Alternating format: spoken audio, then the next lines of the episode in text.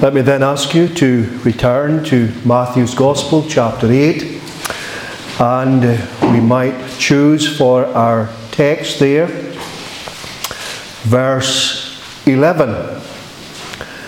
Matthew chapter 8, verse 11, the words of the Lord Jesus. And I say unto you that many shall come from the east and west, and shall sit down with Abraham and Isaac and Jacob in the kingdom of heaven. And seeking God's word, uh, God's help, we would like to meditate profitably upon His word from this text this evening. This is a busy chapter here. As I mentioned in the introduction, the Lord Jesus Christ had just delivered, arguably, the best sermon ever preached, and he had come down from the Sermon on the Mount and he performed a number of miracles. He uh, healed a leper and he healed the centurion's servant, uh, from which our text comes from. He also healed Peter's mother in law, who had a serious fever, cast out many demons, and the calming of the storm, something that we looked at one Lord's Day uh, previously. And then he had the incident with the Gadarene demoniac. But we want to look at uh, these words that came out of the mouth of the Lord Jesus as a result of the great faith shown by the centurion. And Christ marveled at the faith displayed by the Roman centurion and predicted there would be many more like him in the kingdom of God. The title I'd like to give to our meditation tonight is Christ Predicts Success. Christ predicts success. That many shall come from the east and west and shall sit down with Abraham and Isaac and Jacob in the kingdom of heaven. Well, I would like to highlight five things with you from this text. Five headings. I don't intend to be too long, but there are five things that I'd like to highlight from this text. The first thing we have here is the crowd. It is the crowd. Jesus says that many shall come. That many shall come. When we come to the house of God and when we come to the preaching of God's word, every one of us wants to hear something from God's word that's relevant to us, to our own particular situation. Whether we articulate this or not, I'm sure if we're a serious Christian, when we come to the house of God, and particularly when we come to the preaching of God's word, we want to hear is there a word from the Lord? Is there a word? Well, we hope there is a word from the Lord for us this evening. We can come to the house of God, and there may be times when we are despondent and downcast. And there may be many things that cause this in our lives. But if we're serious Christians, and if we have the cause of Christ in our minds at all, if we care for His church, and if we care for His cause, there must be occasions when we are somewhat depressed. When we look at the, the state of the professing Christian church, when we see small congregations getting smaller and smaller, when we see the state of the professing Christian church, and as we see the apostasy, the decline, the declension, it's all around us. Now, many people say that Christians have, well, they've got their mind in heaven, and but no, that's not really true of Christians. Most Christians really are realists. They have their feet firmly set upon this earth here. We don't say we're earthly, but We are practical, we are realists, we can see the situation. And uh, it may well be that when we look at the church, and then when we take another look at the nation and the nations, and when we see the decline, the obvious moral decline that has come about because there is a great spiritual decline, we can well, well be somewhat downcast. Well, this word here from the Lord Jesus tells us quite clearly, friends, that many shall come. Many. How can we define that many? Well, I don't think we can define that many. But when Jesus Christ says that many shall come, you better believe it. Many shall come. He is not in hyperbole here, he is not exaggerating. We are not ones who um, look upon the words of the Lord Jesus in red, like some people have their Bibles where the words of Christ are in red, and we, we, we pay special attention to the words that the Lord Jesus Christ utters because we firmly believe that the whole of the Word of God is the Word of Christ. But what we have here is the Son of God standing publicly, telling everyone, and it's recorded for us here in the Word of God for us, that many shall come. Many. And therefore, we have a crowd here. And what he's telling us, many shall be redeemed from the east and the west. Again, this is not defined for us. But what we're meant to realize here is how far is the east from the west? We cannot measure it. You cannot measure it. And what he's saying basically is that the people will come from all corners, all sections of the world. They will come. Many will come. And that surely is something that should encourage the people of God. We trust that tonight many of us are in the kingdom of heaven, or as the Bible would call it on other occasions, the kingdom of God but many others will be in that kingdom. And the centurion is but a sample or a foretaste of that many. He had faith in the Lord Jesus Christ and he demonstrated that faith. He had a, a servant who was gravely ill and he made a petition approached the Lord Jesus. Luke would tell us actually that he sent the Jewish elders to approach Jesus. He didn't feel he was worthy in of himself to approach the Lord Jesus. And then when the Lord Jesus said he would come, and the centurion saw Jesus coming, he sends out others. Go and tell Jesus, there's no need for you to come personally. Just say the word, and my servant shall be healed. He had faith in the Lord Jesus, faith so much that Jesus marveled at it. And he uttered these words as a result of it. Now, here we have the Lord Jesus saying that many shall come. Now, does this contradict what Jesus said on other occasions? we have made reference to the Sermon on the Mount. We didn't read it, but we have made reference to it. But in chapter 7, Jesus says things that might sound to us to be contrary to what he says here. In chapter 7, verse 14, for instance, he's talking out about how the straight and narrow, how difficult it is, because strait is the gate and narrow is the way which leadeth unto life, and few there be that find it.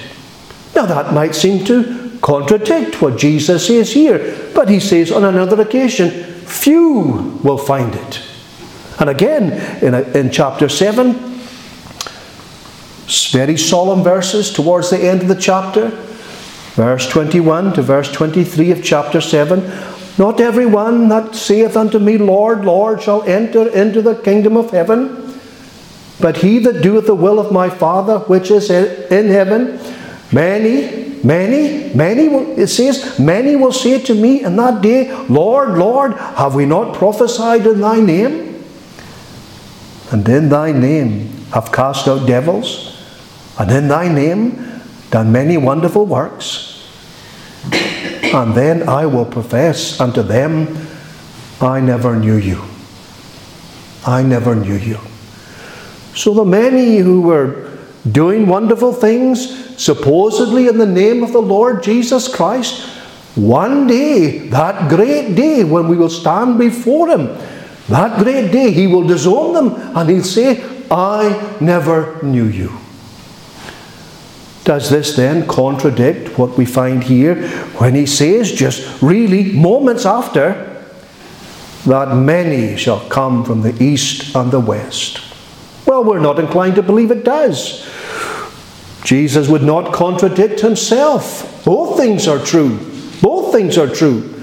Few there be that find the way, few that find that narrow way. But on the other hand, many shall come, he says. Many shall come. And there are many scriptures that would support this. Let me quote one or two. Hebrews, in Hebrews chapter 10, it talks about the Lord Jesus like this For it became him for whom are all things, that is Christ he's talking about, and by whom are all things, in bringing many sons unto glory. The Lord Jesus Christ will bring many sons unto glory. This was to encourage the Hebrews not to turn their backs on Christianity, but to lay hold on eternal life and to continue to follow the Lord Jesus. Why? Because he will bring many sons to glory. That's what he will do. That's his job. He's a Saviour. That's his mission. And in Jude, only one chapter in Jude, but in verse 14 it talks here of Enoch also, the seventh from Adam, prophesied of these, saying, Behold, the Lord cometh with ten thousand of his saints. Away back in Genesis, in the time of Enoch, Enoch the prophet, he saw, what did he saw? He saw indeed the Lord Jesus coming with ten thousands of his saints. Many shall come the book of Revelation, a book taken up with end times, but a book that was very practical and very beneficial for first century Christians who were suffering persecution. In Revelation chapter 9, uh, chapter 7, verse 9, after this I beheld, and lo, a great multitude which no man could number, of all nations and kindreds and peoples and tongues. Here they were in heaven. What were they doing? They were worshipping the Lord Jesus Christ. John saw this vision, and what a vision it would have been, and how it would have encouraged the first century Christians who were being slaughtered because they belonged to the Lord Jesus. He saw a great multitude which no man could number no man, no computer could number it, of all nations and kindreds and peoples and tongues. There's one other one that I want to quote. And of course, when we go to the Word of God, friends, the more we spend time in it, the more we have to realize and take notice of the words.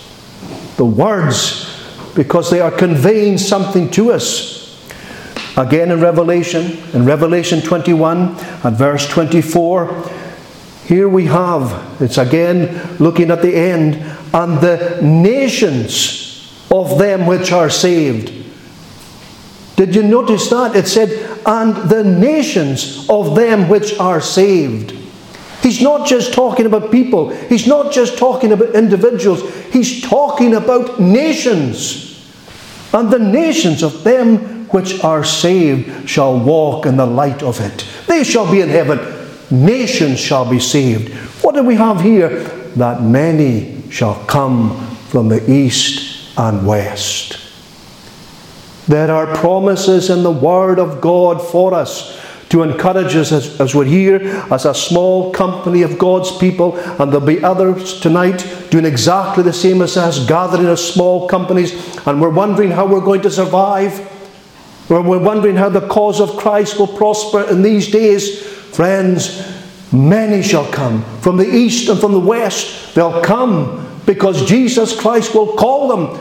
They will come, and therefore we are to be encouraged. But he says, we're talking here about this crowd that will come. But he's talking to a crowd in front of him who will not come. A crowd in front of him who will not be saved. The text goes on that many shall come from the east and west and shall sit down with Abraham and Isaac and Jacob in the kingdom of God, but the children of the kingdom shall be cast out into outer darkness. Who were they? They were in front of him the children of the kingdom were the Jews. The gospel came first to the Jews. Salvation is of the Jews. And they were there. And they were going to reject the Lord Jesus Christ. And they were going to be thrown out of the kingdom. And it would not be wrong to say that the Jews would look upon the kingdom of God as something that was actually set up for them. They thought they had a divine right to be in it. And therefore, for them to be told that they will not be in it, while those, the Gentiles from the east and the west, that they'll be there, but not the Jews themselves. We are not Jews.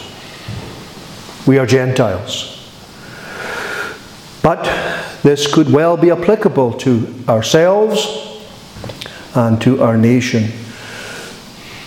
Is it not true that we have enjoyed, we're talking here as a nation, we've enjoyed the blessings that the Jews in their day enjoyed? The gospel, the preaching of God's word, the law, the gospel, the Bible, all the benefits of divine revelation. We as a, a nation have known that for centuries. And yet, we as a nation are turning our backs upon it. Now, I repeat, we're not Jews. But surely uh, the principles we can extract from this and apply it. So many blessings, so much opportunity, so much gospel being preached, so much Bible, so much commentaries, so much uh, Christian influence and teaching and history, and we are just turning our backs upon it. We hope there is none here. We want to be in this crowd, this crowd who will be in the kingdom of heaven.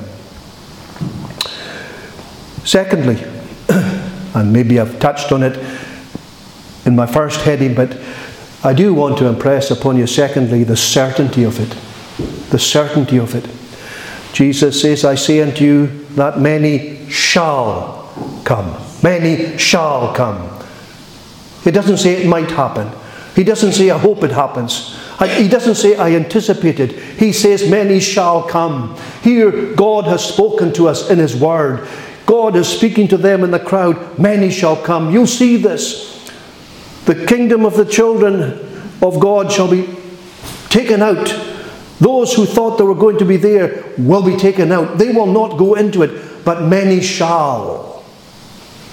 Shall. It's absolutely certain. And we can say this to ourselves this evening, friends. The success of the gospel is guaranteed. It's guaranteed. Does not Isaiah 53 tell us that he shall see the travail of his soul? And he's talking there, uh, the prophet is talking about the Messiah, he's talking about Jesus Christ. He shall see the travail of his soul. And what does it go on to say? and he shall be satisfied? Do you think Christ went to the cross and he will not be satisfied? Do you think that his blood shall be wasted? Do you think all his sufferings avail for nothing? All that belong to him shall come from the east and the west. They shall come because Jesus Christ will call them. By his Spirit they shall be called, and therefore this should encourage us. It should encourage the minister. It should encourage the, the office bearers. It should con- encourage the ordinary Christian. We may be a small group, we may be despised, but nevertheless there shall be a great number, and they shall come, and it is certain. If there's anything certain in this world, it is this. People talk about the certainties of, of this world. What are they? death and taxes, well, they may well be certain, but this is as certain. Many shall come. But there's another edge to the certainty. It's not just that they shall come, and many of them shall come, and all whom Christ has died for shall come, but the security of them. All these people that will come, and they come in various ways. Ordinarily, it is through the preaching of the gospel. They come to services like this and they hear God's word being proclaimed, and the Holy Spirit drives that word into their hearts. What happens? They begin to realize they're sinners.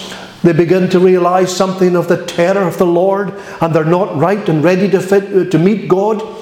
And they know conviction of sin, and this might go on for some time. We cannot tell. Everyone's different. But then they come to a point in their experience when they see what God has done for them in Christ. And they close in with Christ. They believe upon Him. Once they could never believe upon Him. But God, by His Spirit, regenerates them and they begin to believe upon the Lord Jesus and they know peace and happiness because their sins are forgiven well, friends, these persons who have been called and converted and saved, they shall be brought to glorification. Oh, they might go up and down. They'll have their good days and their bad days. They might backslide. But Jesus Christ will save them. He will go after them. He will lose none of his people. And therefore, the gospel is guaranteed, it's a certainty to succeed, and He will redeem all His people. Even the most sickliest Christians shall be saved. Not because of them, not because of their efforts. And that doesn't mean to say we don't have to make an effort, but ultimately, salvation is of the Lord and of Him alone. Thirdly, the comfort that many shall come from the east and west and shall sit down. They shall sit down.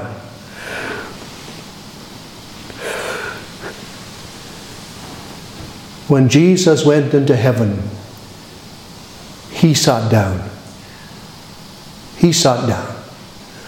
No high priest ever sat down in the temple. Why? Because his work was never finished. There was no seat in the temple for the high priest. It was work, work, work. It was continually offering sacrifices. Day after day after day, he had to offer these sacrifices. And they were all pointing to that glorious sacrifice of the Son of God when he would offer up himself. And now in heaven, he sits at God's right hand. Uh, Hebrews again, chapter 10, verse 12. But this man, that's talking about Christ, but this man, after he had offered one sacrifice for sins forever, sat down on the right hand of God. And those who come into the kingdom of God, there is a sense here and now that we sit down. We sit down from our efforts for trying to save ourselves. We sit down from trying to get right with God by our own actions. We recognize that we're saved by grace. Oh, yes, we know we have to fight the good fight of faith and we have to war against the, our own sinful nature and against the world and against the evil one. We know we have that fight, but nevertheless, there is a sense of comfort because the battle is over in some sense. And then, of course, in the full manifestation of the kingdom of God in heaven itself, where the church triumphant is, there's no battle, there's no fighting. None whatsoever. The war is over. They sat down. Christian, you know something of this. Your days of unbelief were days of rebellion. The days when you fought against God, when you hated Him and when you, when you despised Him. But when you were converted, all change. The old days are gone. There's now a peace, there's now a, a comfort. And that comfort will come to full fruition in the, in the end and the final manifestation of the kingdom of God. Fourthly, we have the company, and shall sit down with Abraham and Isaac and Jacob. They are the patriarchs. Abraham, Isaac, and Jacob, Jacob, we know something about them because their lives and their actions have been revealed for us in the Word of God. They were far from perfect, but they were men of faith. They had faith and they fought the good fight of faith. And they're in the kingdom of heaven now. And friends, if we're going to be in the kingdom of heaven, we need to be like them in this sense that we need to have the same faith. Abraham is the father of the faithful. And that's the company that we belong to if we're in Christ Jesus. Abraham saw Christ's day and rejoiced in it. And so did these other brethren, so did all the Old Testament saints. They were looking forward to that day when Christ would come and when he would perform what he did. Whereas New Testament Christians, we look back to what he did. That's the company.